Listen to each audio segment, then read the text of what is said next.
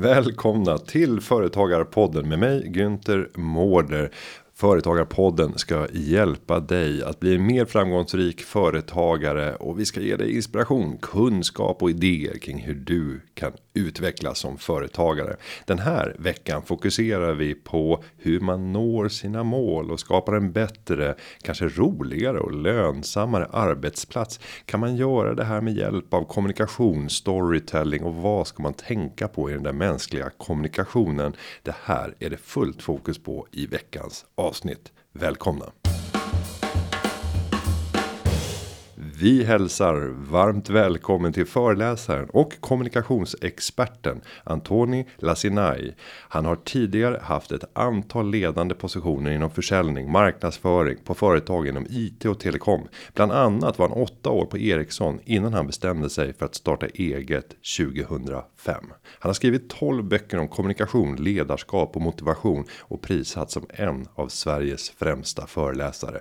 Varmt välkommen! Vilken introduktion, Va? tack! Eh, vad är känslan när man får de där introduktionerna och får livet sammanfattat i, ett profession, i en professionell kontext i vart fall på tre meningar? Ja, men det är nästan lite grann som när man tittar på vissa såna, eh, jobbannonser som man gjorde förr i tiden och så tänkte man herregud, där vill jag jobba, det är fantastiskt. Och så visar det sig att det är min egen jobbannons kanske som man tittar på. Jag minns när jag slutade på ett ställe och någon skulle anställa någon annan istället och så såg jag den här fantastiska introduktionen på jobbet. Tänkte bara, det är ett otroligt bra jobb, det där vill jag ha. Och stämde det överens med din bild då? För det kan ju vara så att det finns vissa skillnader i vad man kommunicerar ut och vad man faktiskt som arbetstagare upplever. Det enda vi kan vara säkra på att det inte stämmer. Sen ja. är frågan hur långt ifrån är det egentligen. Då? Ja, och alla säger ju olika saker. Så för någon kanske det stämde. Ja, absolut. Företagare sedan 2005. Vad var det som gjorde att du tog steget att lämna vardagen som anställd till den osäkra vardagen som företagare, men med alla möjligheter som det innebär? Eh, alltså det kortaste svaret är jag kunde inte låta bli. Mm. Jag, jag, kände det hela mig själv att jag var, jag var tvungen nästan att ta det här steget. Ehm, jag tycker att det finns två drivkrafter. Jag har tänkt på det ganska mycket. En, en, är att man vill till någonting nytt, någonting mer attraktivt kanske. Och en är att man vill kanske bort från det man har. Man kanske inte är helt nöjd.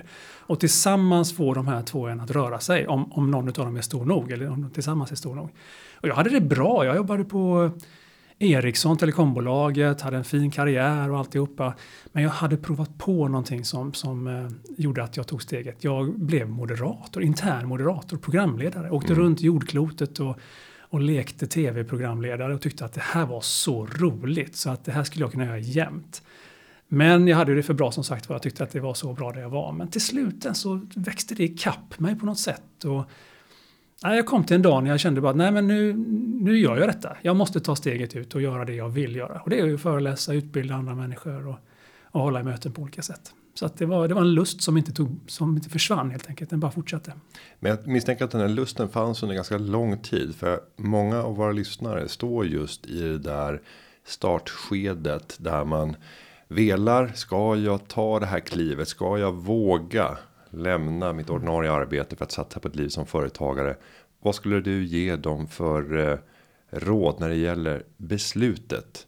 Ska jag göra eller inte göra? Finns det någon vattendelare där som du tycker det här bör man fundera på innan eller ska man bara som ibland unga gäster här säger så det är bara att köra kasta dig ut och jag blir lite avundsjuk när jag hör den där inställningen. Den är svårare när man sitter Ericsson har en hög position och får åka världen runt och föreläsa har kanske bra betalt. Alternativkostnaden är ganska hög. Ja, men det är friheten också. Den, den, är stor. Jag vet, jag hade en kylskåpsmagnet tror jag på den tiden som det stod Leap and the net will appear. Ja, det tyckte jag var ganska träffande. Jag, jag gillar den här unga naiviteten som finns ibland. Att man bara säger vi kör, vi, vi löser det på vägen. Och jag tror att många företag inte hade startats om inte de hade haft den inställningen. Vi kör, vi löser det på vägen. För hade man listat alla problem och utmaningar man får under resans gång från början, då hade man kanske inte ens tagit steget. Så mod krävs, det gör det faktiskt. Men också någon form av inre lust, att du, att du känner att det här vill du bidra med på något sätt till, till andra eller så. Om vi ska beskriva din företagarvardag idag och så struntar vi i att det har varit eh, två coronaår bakom oss utan tittar på ja, 2019 och förhoppningsvis tiden nu 2022 och framåt. Hur eh, ser företagarlivet ut? Vad Om- fylls dagarna med? På många sätt ser de likadana ut. Eh, mycket kundkontakt, mycket förberedelser för olika jobb.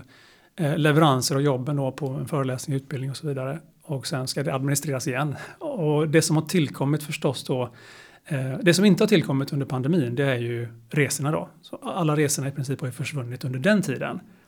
Eh, och de är ju tillbaka igen. N- När vi spelar in detta så, så är vi, alltså jag är inne i någon sån här period där jag jag reser mer tycker jag nu än vad jag gjorde 2019 och då reste jag ganska mycket. Så att eh, alla vill nu tillbaka igen och träffas och de längtar och så här. Så att det är mycket, mycket sådana tillfällen nu när jag reser mycket. Och när det gäller ditt specialområde hur människor ska interagera, kommunicera, hur man skapar motivation. Det blev ju på något sätt under hela pandemin ännu mer intressant och aktuellt och man behövde nya kunskaper. För vi famlade ändå i ett nytt landskap. Hur skulle vi jobba där hela eller delar av personalen började arbeta från distans? Skapade det där affärer eller stjälpte det affärerna för, för ditt vidkommande? Ja, för mitt vidkommande så var det, för, först var det så här då att, att eh, de första månaderna så var ju alla panikslagna och ställde in allt. Så var det för mig också. Jag ingår ju i den här branschen av, av resor, konferenser och sånt där. Jag är ju en del av den. Ehm, men vad vi gjorde då, några stycken, jag är med i en förening då av andra föreläsare, professionella föreläsare. Vi, vi hjälpte varandra. Vi sa nu ska vi bli riktigt bra på digitala. Några av oss tog det steget, andra sa bara nej jag vill inte. Jag vill bara träffas fysiskt. Men så var vi några som sa att nej, men nu ska vi verkligen utveckla detta ordentligt. Så vi hjälpte varandra jättemycket. Ehm, lärde oss eh, de olika eh, plattformarna, systemen som Zoom och Teams. Och, alltså vi visste ju inte så mycket egentligen. Jag hade ändå lite koll. Jag hade skrivit en bok tillsammans med Micke Darmell, en kompis, 2016 om digitala möten. Så jag, jag hade det försprånget. Men även jag hade ju mycket kvar att lära mig. Otroligt mycket kraft gick åt att skapa den här digitala professionella upplevelsen. Det duger inte bara med en laptop i knät. Om man säger så. Inte när man ska ta betalt för en vettig upplevelse. Utan vi, nu, nu känns det som att mitt skrivbord är inget skrivbord, det är en studio. Mer eller mindre. Och sitter man med en sån bok eh, utgiven bara fyra år innan pandemin smäll, eh, small. Eh, då är man ganska väl rustad för att kunna sälja lite böcker också eller? Ja, det har sålts lite böcker också, det ska jag säga. Och sen är det framförallt alltså böckerna för mig. Det, är- det är roligt att ha skrivit böcker, men jag har ju inga bestsellers sådär som Dan Brown eller någonting. Men, men visst har det hjälpt mig också med min cred. Och jag kan ju säga att det tog inte lång tid förrän jag har varit nästan mer fullbokad under de här åren än vad jag var innan. Alltså för att det är så många som vill ha hjälp med det här. Hur gör vi våra digitala möten, digitala samarbeten? Hur gör vi när vi ska leda på distans? Och, och nu är vi ju inne på hybriddelen dessutom när vi ska blanda detta nu i, i framtiden. Eller från och med nu kan man väl säga. Så att, eh, nej, jag, hade, jag, jag är jättetacksam att jag skrev den boken då. För att den har ju hjälpt mig mycket. Många som har velat ha hjälp med den biten. Ett område som är väldigt eh, starkt hos dig. Det är sambandet mellan den ver- verbala och icke-verbala kommunikationen. Om du ska försöka eh, ge en kort sammanfattning. Varför är det så viktigt att de där hänger ihop? Ja, det finns ett sånt fint ord som heter kongruens. Som betyder att Svårt att säga. Ja, det är lite svårt att säga, men egentligen handlar det om att det du säger ska, ska vara i samklang med hur du säger det. Så hur du låter och hur du ser ut, om det matchar det du säger, då är du kongruent. Och om du säger någonting men gör någonting helt annat, till exempel du säger trevligt att träffas och så skakar du på huvudet, då är du inkongruent och då kommer jag uppfatta din huvudskakning som starkare signal än vad du faktiskt säger. Och därför är det viktigt att, man, att de här hänger ihop då, det verbala och icke-verbala. Och om vi då börjar skära bort element. När det kommer till det icke-verbala. Och där kan, kan vi titta på en skala. Där vi kan gå ner till då. Eh, egentligen att texta med begränsad mängd text, sms. Förr i tiden så det var väl 140 eller 144 tecken som vi var begränsade till. Eh, upp till ja, alla stegen upp till då, videomöte eller hologrammöte eller liknande. Vi pratade innan vi satte igång mikrofonerna om senaste tekniken som Google hade tagit fram med något fönster där man faktiskt känns som att man bara sitter med mellan en glasruta. Eh, om vi börjar på det som har varit vardagen för många, de här videomötena. Vad skapar det för utmaningar för att få den här kongruensen i den verbala och icke-verbala kommunikationen? Det finns ett antal utmaningar som vi får när vi, eh, när vi jobbar digitalt på det sättet och har videomöten. Eh, kommunikationen till att börja med är rikast när man träffar folk IRL eller fysiskt. Ja, men den, den, den är överlägset rikast. Vi får mest signaler. Nu sitter du och jag mitt emot varandra i ett rum. Jag kan se din huvudskakning, jag kan se att du, att du är med på ett annat sätt än vad jag kanske kan i rutan. Då. Så det är en sån sak. Och vi har ju dessutom begränsad utrymme då. Vi tittar ju egentligen bara på folks axlar och huvud när vi är i en, ett videosamtal. Vi tappar ju resten av kroppsspråket helt och hållet. Sen tappar vi ögonkontakt förstås. För tittar jag in i kameran och låtsas ha ögonkontakt så ser jag inte dig. Och tittar jag ner i skärmen så märker du att jag inte har ögonkontakt. Det är ju en väldigt viktig signal när man pratar om kommunikation mellan människor. Det är att se varandra i ögonen faktiskt. Och sen blir vi också oerhört trötta på videomöten. Alltså vi blir trötta inte bara på videomöten utan också av videomöten. Många som har upplevt det, eh, eller många som, som har varit med på videomöten en, en hel dag säger att de är helt slut på ett annat sätt. Och det beror bland annat på att våran hjärna har en radar som hela tiden vill känna av hur långt det är mellan andra människor och dig själv. För ju närmare du är desto mer måste jag lita på dig. Är du fyra meter bort eller en halv meter bort så, så påverkar det vår relation ganska mycket. Det kan man inte i ett tvådimensionellt fönster. Men hjärnan fattar inte det. Så hjärnan jobbar ju som bananas. Den, den, den blir helt galen, försöker jobba hela tiden. Hur långt är det egentligen till Gunt? Jag fattar inte, jag fattar inte. Och då blir man trött. Va? Så det är en av anledningarna till att man blir trött. Det finns, det finns ännu fler anledningar, problem som finns, men det är några av dem i alla fall. Och jag, jag har hört flera refererat till, eh, till med forskningsresultat på hur många procent eh, mer energi det går åt i ett digitalt möte jämfört med det fysiska. Men sen har vi en annan aspekt och det är ju att vi sparar en hel del energi på att inte ta oss till den där gemensamma platsen. Och, och det är ju en aktuell fråga just nu när återgången till kontoren har varit. Eh, men där det finns en hel del som anser att det går åt så mycket energi bara för den här platsförflyttningen i det fysiska rummet. Och, och det och den energi som det tar. Ja, det motiveras inte av den ökade energi som vi kanske kan få av att arbeta tillsammans. Hur tänker du kring den nya verklighet som nu har blommat ut där eh, vi har en helt annan typ av flexibel arbetsmarknad?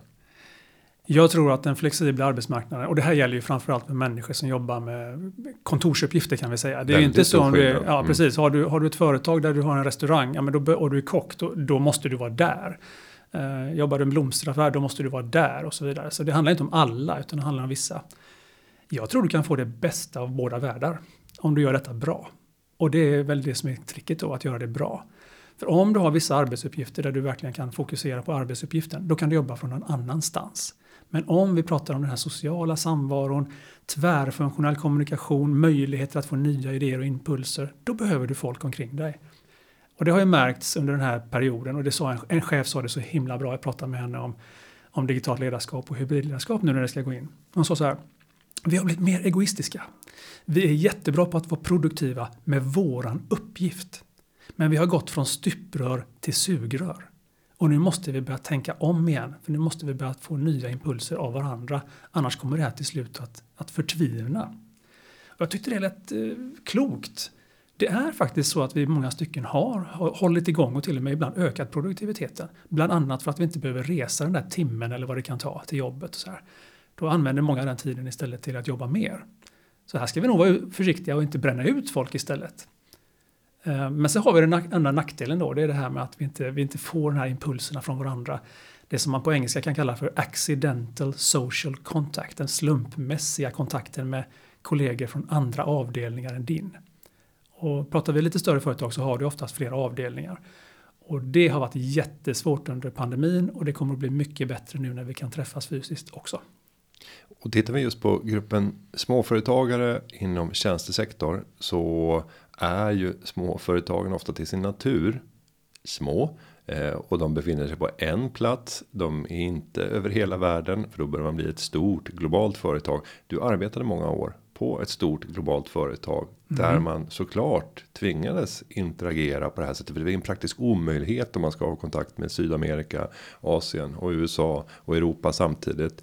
Eh, hur mycket före ligger de stora företagen när det kommer till att kunna använda den fulla potentialen i alla kommunikationsformer för att hitta samverkan? De som har jobbat på det sättet att de har eh, Eh, verksamheter på flera orter till exempel, eller flera länder, flera tidszoner, de har ju varit vana vid den här typen av distribuerade team. De har varit tvungna att förstå det ganska tidigt. Att ja, men vi jobbar ju med Indien här idag, vi jobbar med Bangladesh eller vi jobbar med San Francisco. De är vana vid det. De har varit vana vid det länge. Jag har ju själv haft personal i Stockholm och sen i New York till exempel på min tid när jag var anställd då, som chef. Eh, man får hantera det. Jag ska, inte säga att, jag ska inte säga att jag var bra på det bara för det. Mm. Eh, och dessutom fanns inte så mycket teknik som finns idag. Var, man får ju tänka sig att de här videokonferenssystemen som fanns bara för 20 år sedan var ju svindyra. Du fick lägga en halv miljon kanske på att bygga upp ett rum. Det har ju inte det lilla företaget råd med. Men idag är tekniken så tillgänglig så att eh, det lilla företaget har ju alltid såklart fördelen och snabbheten å andra sidan. Så de snabbt kan anamma ny teknik och så vidare. Så det, det, det är väl både och som vanligt. Då. Stora företag, mycket muskler, tröga. Små företag, lite mindre muskler, men snabba. Nu tänkte jag att vi ska gå in på ett område som du har tittat mycket på och det är förmågan att bygga berättelser och storytelling för att kunna nå fram med kommunikation och om vi börjar förklara så här varför är det viktigt med berättandet och det man ofta uttrycker som storytelling. Det är någonting vi är hårdkodade nästan i DNA. Alltså vi är så, vi har ju tiotusentals år suttit runt lägerelden och delat berättelser med varandra berättelser som hjälper oss att förstå hur vi ska agera, vad som är farligt, vad som är bra. Mycket ledarskap faktiskt ligger där också. Så storytelling är någonting som vi är vana vid. Våra hjärnor förstår storytelling. När jag berättar om jag till exempel, som jag berättade för dig innan att jag, jag var i Spånga innan jag träffade dig idag och sådär. Du får bilder direkt om hur jag, alltså när jag satt på pendeltåget. Du får de här bilderna för att jag pratar om det. Vi är så vana vid det och på det sättet hjälper storytelling oss att framförallt gå kanske från det abstrakta till det konkreta från det okända till det kända. Och det hjälper oss mycket. Och för den eh, lilla företagen med ett fåtal anställda. Vad bör man tänka på för att eh, få budskapen att nå fram? Det är ju alltid väldigt självklart i mitt huvud vad jag vill och vad jag vill åstadkomma och vad jag tänker att vi borde göra. Sen kan jag känna ett högt förtroende inför mina medarbetare eh, att de faktiskt kommer göra ett bra arbete och göra mycket av det jag tänker, men kanske inte exakt på det sättet som jag föreställer mig vad ska jag tänka rent kommunikativt när jag ska möta en grupp av medarbetare som jag vill påverka i en riktning? Vad är dina främsta råd till den till den företagaren eller ledaren? Jag tror jag har tio svar redan på den frågan. Ja.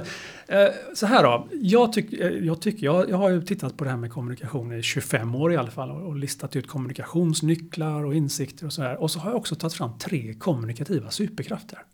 De ska man utgå från först. Den första är empati. Empati så att dina medarbetare känner att du förstår dem eller vill förstå dem. Det är nummer ett och det är faktiskt nummer ett i prioriteringsordning också. För om de gör det, om de känner det, då kommer de att dras till dig. Du som chef, du som företagsledare. Du lyssnar, du bryr dig om mig. Det är en otroligt viktig egenskap. Och gör du det bra, då förstår du också vem du pratar med, vilket humör de är på, vad de kan, vad de inte kan och så här. Då kan du gå över till nästa kommunikativa superkraft, tydlighet, så att de förstår dig. Här ligger storytelling bland annat med. För det hjälper oss att bli tydligare. Om jag ger ett exempel på en, ett önskvärt beteende, hur någon annan lyckades med någonting, kanske trots motstånd och så här, då fattar folk att det är så vi ska göra också. Det ska, alltså man kan koppla värderingar, kärnvärden till beteenden på det sättet. Också hur, hur man jobbar med försäljning och så här. Är du ute hos kunden, du kan absolut prata om Eh, du tar reda på vad kunden har för behov och så vidare. Och sen kan du säga, vet du vad, det här påminner mig om. Och så kan du berätta om en annan kund, hur de löste problemet. Stämmer det med er bild också? Har ni samma utmaning? Ja, det har vi. Och så kan man gå vidare. Och nu har de plötsligt kopplat det till en relevant story. Och den tredje kommunikativa superkraften är energi. Att folk tror på att du tror. Att dina medarbetare tror att du tror. Att dina kunder gör det. För varför ska de tro på det om inte du gör det? Så de här hänger ihop. Och det har visat sig då att har du empatiska eh, chefer så kommer du som medarbetare känna mer engagemang. Och engagemang är nyckeln för att få folk att prestera. Och om du dessutom kan presentera med hög energi och hög tydlighet, vilket du för övrigt är bra på, jag har lyssnat på det några gånger, jag tycker du är duktig på det. Då får du också fler engagerade medarbetare och högre engagemang. Alla de här tre påverkar engagemanget och engagemanget påverkar prestationen som sen påverkar resultatet. Och jag tänker på en sak som du nämnde där. Som jag hör ofta i säljsammanhang. Och det är åtföljt, först en berättelse, åtföljd av. Är det här en bild som du känner igen dig i? Mm. Den här instämmande. Incheckningen där, ja. För, för, föredra en berättelse. Du vet att det här är ju någonting som 90% av personerna i, i ditt läge och i din position ser som sina absolut vanligaste problem. Och sen det bekräftande. Den där frågan som kommer om vi ska försöka förstå varför är den viktig och vad leder den till? Vad kan jag som företagare använda det där jaet som jag vet kommer komma? Jag behöver inte ställa, jag behöver inte föredra den här berättelsen egentligen. Jag vet att det här gäller för dig. Varför är den viktig och vad kan vi konvertera givet det där svaret som självklart kommer att bli så ja, jag känner igen mig i den där bilden. Du vill ju skapa en, en, en, upplevelse av att ni är på samma våglängd, att ni kommer överens, att du förstår dem, empati tillbaka till det. Och det här är ju ett sätt att visa att du bryr dig också. Att inte du bara informerar om någonting, utan att du involverar. Det tycker jag är en väsensskild strategi, att involvera mer än du informerar. Och egentligen är det det du gör här, du involverar, du samskapar med kunden. Så att det inte bara är du som ska riva av en företagspresentation. Jag ska säga det också när du ändå är inne på storytelling specifikt att det ökar värdet av din produkt och ditt företag. Folk köper inte bara produkten eller företaget, de köper storyn. Vad är det för story bakom? Och det har gjorts ett extremt intressanta experiment på detta. Får jag dra ett sånt? Mm. I USA var det en man, en, en, reporter som ville testa detta. Han köpte 200 skräpprodukter på Ebay för 127 dollar. Alltså nästan inte, alltså inte ens en dollar per styck. Och sen eh, frågade han 200 skribenter och författare. Kan du inte du skriva någon berättelse om varje sån här? Så ska jag lägga ut dem på Ebay igen och se om, om det ökar i värde.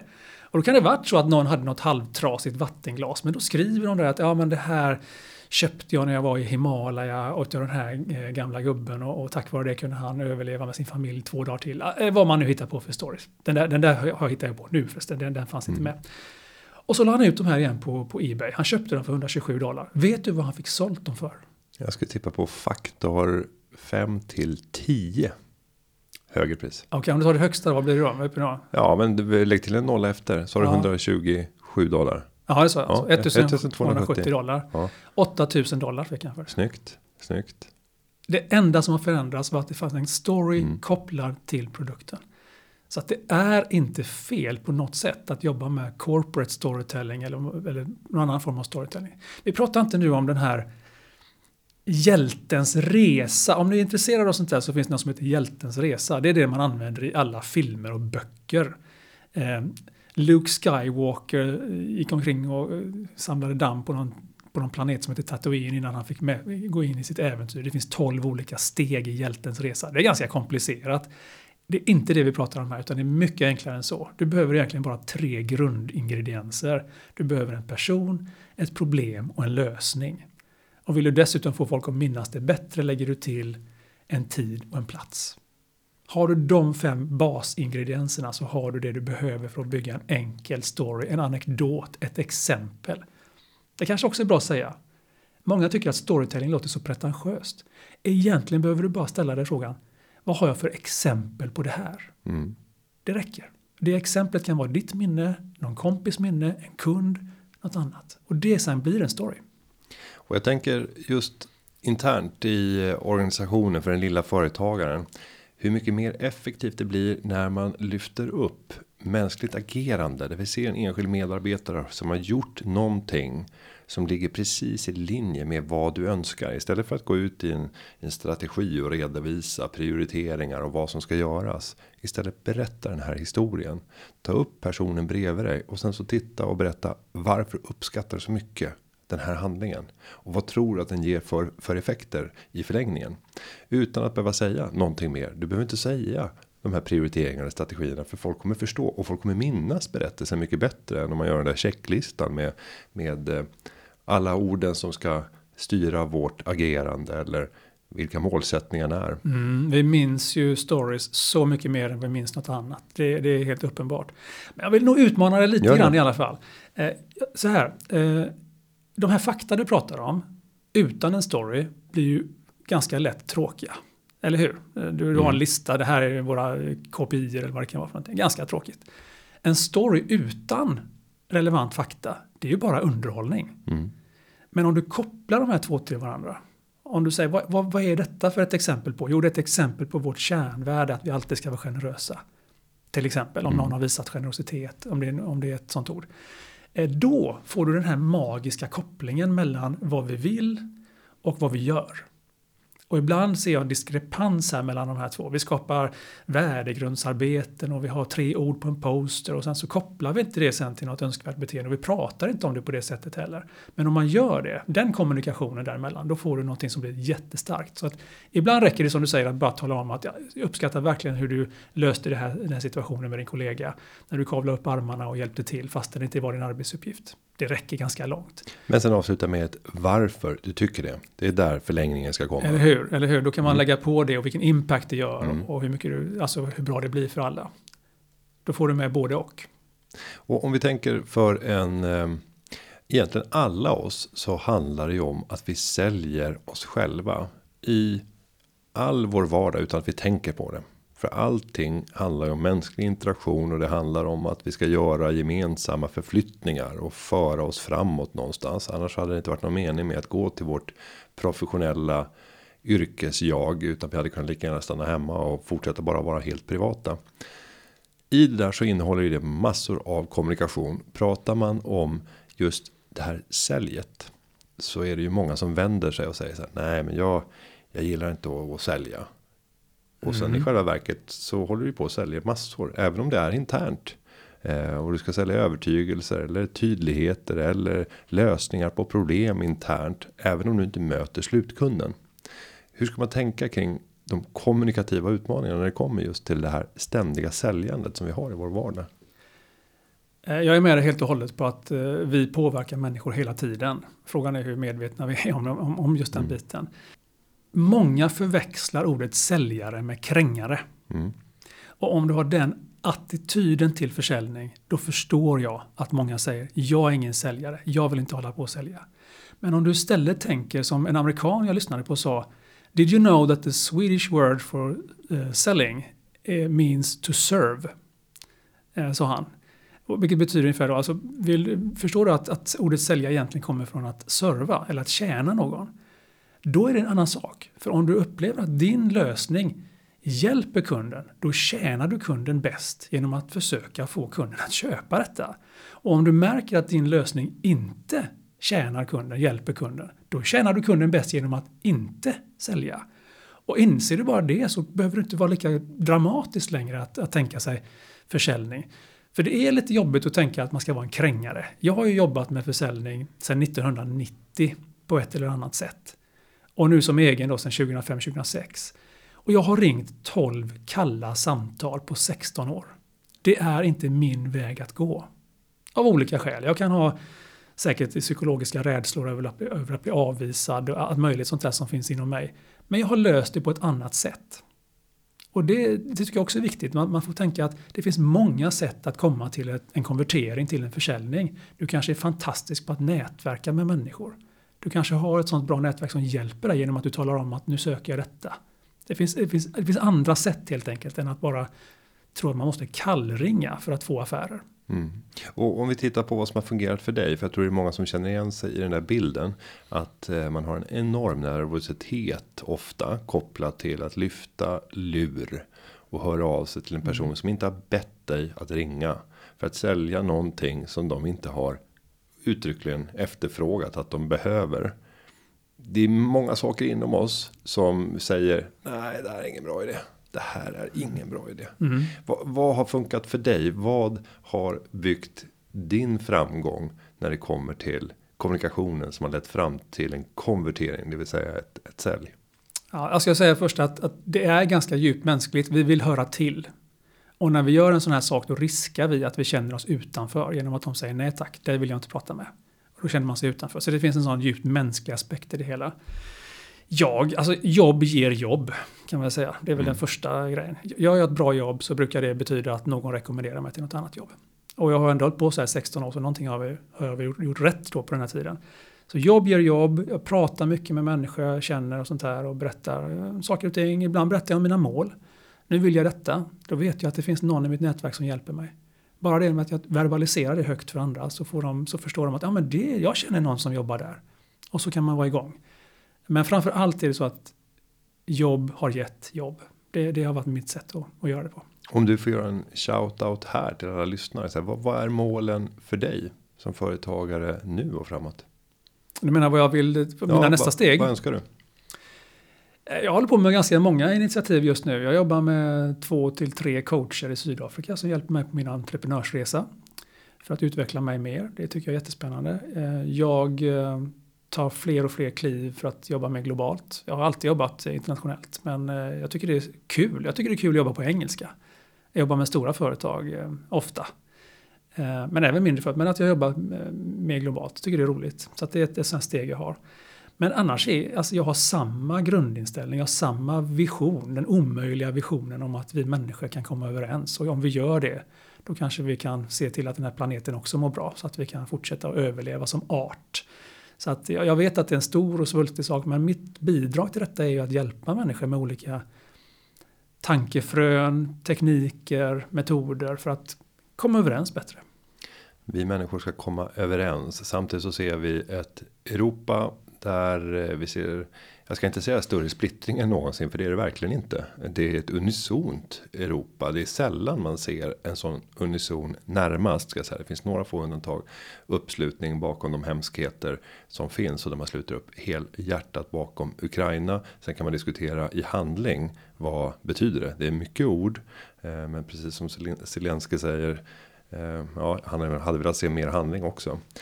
Du har ju släppt en bok som heter grannjävlar. Ja, det, har jag gjort ja, precis. Ja. Ja, jag och My Lind, min kompis, vi skrev, en sån. Ja. Och, och, man ska tänka, för det är lite så man sannolikt eh, upplever situationen eh, ibland, både det lilla, men vi kan också se det här stora geopolitiska eh, sammanhanget och där det säkert också upplevs på likartat sätt. Vad är det ni vill berätta med den boken? Alltså det, det, var, det här är ju en skönlitterär kul sak vi gjorde tillsammans. Jag har ju skrivit 12-13 böcker om kommunikation och motivation och sånt där som är mer facklitteratur. Och ja, alltså vi, vi, den, den ligger på tre nivåer. Dels är det en kul bagatell om hur människor i samma eh, trapphus, alltså de som bor i, i de här lägenheterna, beter sig utan att de fattar att, att deras tillvaro snart ska ta slut. Det är, det är egentligen ingen spoiler, boken börjar så. Man förstår att det ska komma en komet och den ska landa i Sydsverige och eh, förstöra det mesta av, av Sverige. Eh, hur lever man sina futtiga liv om man inte man har en aning om att det snart är slut? Eh, den, den, den, bok, den, den temat finns i boken. Då. Eh, vi tyckte det var en rolig bok att skriva och eh, skapar en del, men ändå med en del sån här svärta i botten om man läser den på det sättet semesterprojekt. Vi sa det, vi åker på semester tillsammans med våra respektive och så skriver vi bok istället för att uh, göra annat. Det var vårt sätt att uh, ha roligt ihop. Det, det låter som en annorlunda, eh, annorlunda val av semester och där det måste finnas ett starkt stöd hos den andra hälften. Oh ja, för den typen ja. av prioritering. Ja, ja. Jag vet inte om, om det med, med glädje jubel skulle mötas av att jag tänker att vi jag åker iväg med min kompis här och jag tänker att du följer med och så skriver, skriver jag en bok. Ja, nej, det var inga problem. Vi, vi trivs bra tillsammans med våra vänner. Så att, ja. Eh, det var, det var, vi hade det bara roligt. Och vi skrev på förmiddagarna fram till två på eftermiddagen. Sen så bytte vi spår och gjorde lite utflykter och sånt mm. där. Så nej, vi hade det jättefint. Mm. Underbart.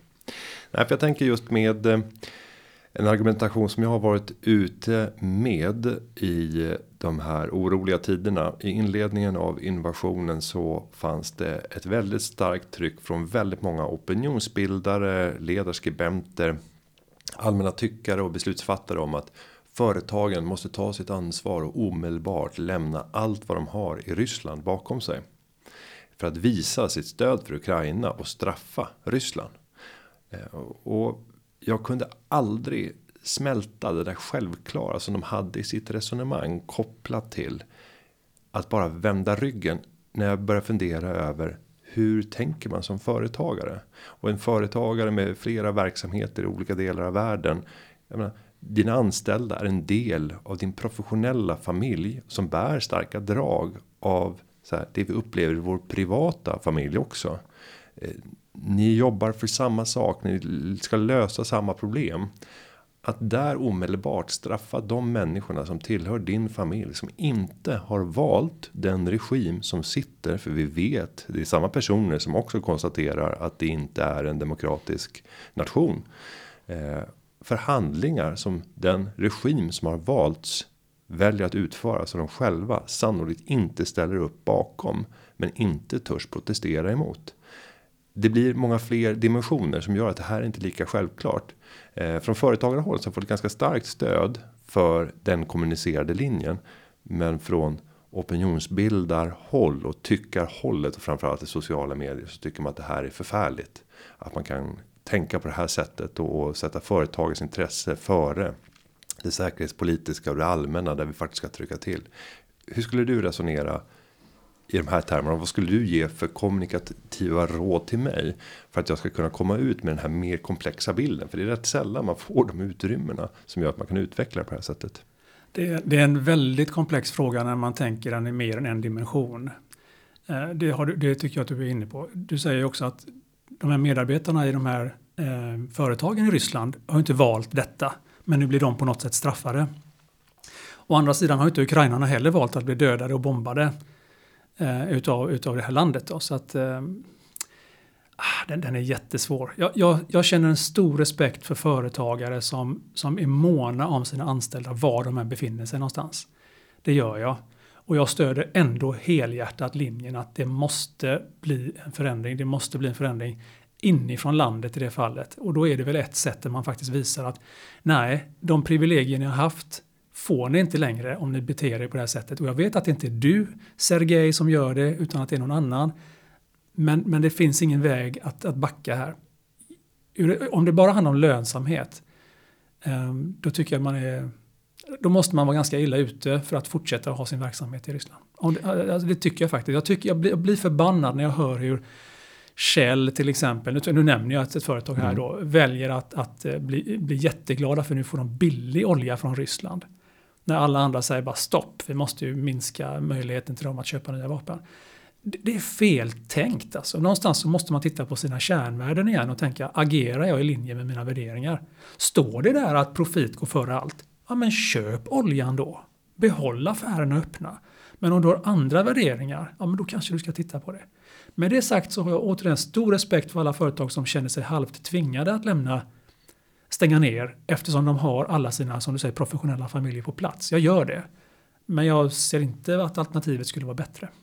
Sen om vi ska spinna vidare på det kommunikativa och vad kommunikativ förståelse mm. får för för långsiktiga positiva alternativt negativa konsekvenser. Grunden för kommunikation är mm. ju mänsklig interaktion, mm. alltså att vi möts överhuvudtaget i ett läge där vi börjar separera från varandra och isolera så skapar vi de perfekta förutsättningarna för att inte kunna kommunicera med alla de positiva effekterna som kan komma. Föreställ oss att alla lämnar och vänder Ryssland ryggen. Ja, vad finns det då för band mellan Ryssland och övriga världen som gör att vi kan fortsätta påverka, fortsätta kommunicera? Eh, för jag vill ju hävda att handel mellan länder är den främsta drivaren till att få en fredlig plats att få en jord som vi kan känna stolthet över. För ju mer beroende av varandra vi blir. Desto mer tvingas vi faktiskt förhålla oss och bli mer förstående. En person som är helt självförsörjande. Och kan leva helt isolerat. Behöver inte förhålla sig till andra. Mm. Och tenderar att. Ja, relativt riskfritt kunna bete sig precis hur som helst. Vad tänker du kring det här resonemanget? Jag, jag, du är klok. Det finns så mycket att prata om där. Jag tycker att vi och dom-tänket är farligt. Det är det även internt på ett litet, alltså det kan ju vara ett företag som inte behöver vara speciellt stort. Om man säger vi på produktion och ni i kontoret mm. eller vi på marknad och ni på sälj och sånt där. Direkt skapar man en, en, en distans till varandra som, skap, som kan skapa konflikter och, och kan bli riktigt illa. Eh, och då pratar vi fortfarande bara om det lilla företaget som kan göra så, eller det större företaget. Det, det är jättevanligt, jag har sett det så många gånger att, att man har vi och dom-tänket. Och jag vill alltid propagera för att vi ska bredda vårt vi. Vi ska ha ett stort vi. Ju större vi, desto mindre dom. Och när vi är inne på det här politiska, nu är vi inne på politik här, men jag, ja, det, jag förstår inte, ändå... Det här var inte meningen, men vi, nej, men vi, vi, vi hamnar ja. där. Eh, Jag är helt med dig på att ju mer vi samarbetar med varandra i den här globaliserade världen, desto svårare blir det ju att, eh, att ha ett, ett vi och ett dom. Alltså vi, vi, vi, måste tänka större då, vi måste tänka mer vi. Men vad händer när en av de här spelarna byter regler? Mm. Eh, nej men jag spelar inte, alltså du, du kanske har ett bandy, men jag spelar tennis nu. Ja, jag, jag kommer skjuta med mitt tennisracket mot dig, mot dig dessutom. Mm. Men, men vänta, vi spelar ju samma lag. Nej, det gör vi inte längre, nu spelar jag mot dig. Alltså om man, gör, om man byter regler, hur ska man då förhålla sig till det? Då behöver man ju naturligtvis återigen försöka kommunicera så mycket det bara går. Men, men, men då har ju den parten brutit kontraktet. Jag tycker att dörren ska alltid vara öppen till dialog, för annars kommer vi inte överens. Den måste vara öppen för dialog. Men den kan ju inte ske så ensidigt då att, att en kan bryta, på alla, bryta alla regler och sen, och sen ska vi förhålla oss till det plötsligt. Då. Mm. Så det, det, det, är en jättesvår fråga. Ja, komplex materia. Men nu tänker jag avslutningsvis att du ska få skicka med en potentiell hemläxa till våra lyssnare. Om vi vill utveckla våra kommunikativa färdigheter och vill utmana oss på något område. Och nu är det svårt för alla befinner sig på olika nivåer och har olika roller. Men om du ska utgå ifrån det vanligaste utvecklingsområdet som du ser. Vad är det vi borde testa den kommande veckan? Eh, och, och finns det något specifikt sätt som vi skulle kunna testa det här på? Och det blir ju väldigt generellt för att vi ska försöka tilltala en så bred målgrupp som möjligt nu. Ja, men jag ska, ändå, jag ska ändå ge det så konkret jag kan här. Nu ska, nu ska du få, och alla som lyssnar här, nu ska ni få ett konkret hack. Ett, ett hack för Underbart. hjärnan. Hjärnan har trafikljus i sig. Där, där, om det lyser rött då kommer du ingenstans. Då får du inte tillgång till dina högre kognitiva funktioner. Då kan du inte vara kreativ och konstruktiv och produktiv. Men om det lyser grönt i hjärnan, då får du tillgång till det. Så mitt hack är, är jätteenkelt. Varje vecka har ni en träff där ni pratar bara om vad som har gått bra. Ni får inte ta upp ett enda problem. Bara liksom, från det minsta lilla till det största mm. stora. Vad har gått bra? Vad är vi glada för? Eh, vem har gjort oss på gott humör den senaste veckan? Det som kommer hända då är att hela hjärnan kommer att bli grön. Därför att trygghetssystemet går igång, alla känner sig positiva och plötsligt kommer vi få tillgång till hela hjärnan. Och då kan vi börja leta efter nya spännande samband istället för att leta efter problem. Och det är en stor skillnad. Så det är mitt, eh, min hemläxa till er. En gång i veckan i alla fall. Vem har fått oss på gott humör? Vad har gått bra den här veckan? Inga problemsnack alls. Och, och, jag misstänker att man kan använda den här superkraften som kommer eh, när vi har gjort en sån här typ av övning när är det lämpligt att vi genomför det här? Om vi tänker i tid. Om vi tar det klassiska företaget. Vi börjar måndag morgon och så stänger vi klockan 16.30 17 på fredag. Eh, för jag tänker att man vill använda den här superkraften till att hantera någonting annat eller lösa andra problem. När skulle du rekommendera i tid att man gör det? Är det här en typisk måndagsmorgonsövning eller är det fredagsfikas övning? Eh, de, de företag som jag känner till som gjort detta, jag, jag, vet inte om de gjort det speciellt på just måndagar eller, eller fredagar. Men det ligger ju helt klart rätt i början eller slutet på en vecka. Jag skulle nog lagt det i slutet på veckan. Och så skulle mm. jag haft ett måndags uppstartsmöte med hyfsat hög energi också. Mm. Uh, en annan sak man kan göra det är att hela tiden titta på uh, mål. Vad har jag för mål under nästa vecka? Och då kan man efter ett tag så säger man, hur gick det? Eh, vad har jag för mål nästa vecka? Och hur kan vi hjälpa varandra att nå det? Till exempel du som företagsledare kan ställa den frågan. Hur gick det med målet förra veckan? Vad har du för mål nästa vecka? Hur kan jag hjälpa dig att nå det målet? Det är också en väldigt bra metod. Det kanske inte är varje vecka, kanske varannan vecka beroende på hur eh, erfaren eh, din personal är och så vidare, hur självgående de är. Men att göra det hela tiden, det hjälper dem att växa. Att inte du ska mikromanagera precis allting i varenda detalj. Låt dem få ta fram vägen dit.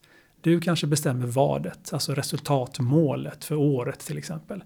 Men låt dina medarbetare få växa in i rollen att ta, ta sig fram på det sättet som passar. Utan att man då ruckar på sina värderingar. Här i studion hos företagarna kommer vi alldeles strax att stänga av inspelningsutrustningen. Men jag kan tänka mig att det är flera som skulle vilja fortsätta inspireras och höra mer av dig. Och någonting som vi inte har pratat om. Det är ju din aktivitet på LinkedIn som är synnerligen hög. Jag delar många insikter om kommunikation, motivation, ledarskap på LinkedIn.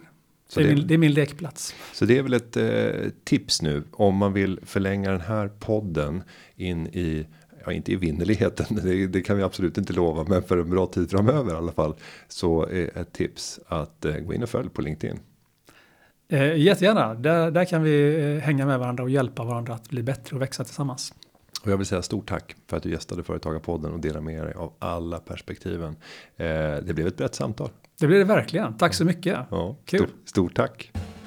Och till dig som eh, även vill veta mer om vad företagarna gör både i det politiska arbetet men också få tips och inspiration om den här typen av eh, samtal eller eh, sändningar som vi gör eller artiklar som skrivs så följ även Företagarna Sverige på LinkedIn. Varmt välkommen också att delta i samtalet genom att kommentera. Podden den här veckan är klippt precis som vanligt av Petra Cho och underlaget har förberetts av David Hagen. Vi hörs igen. Tack för att du har lyssnat. Tack och hej.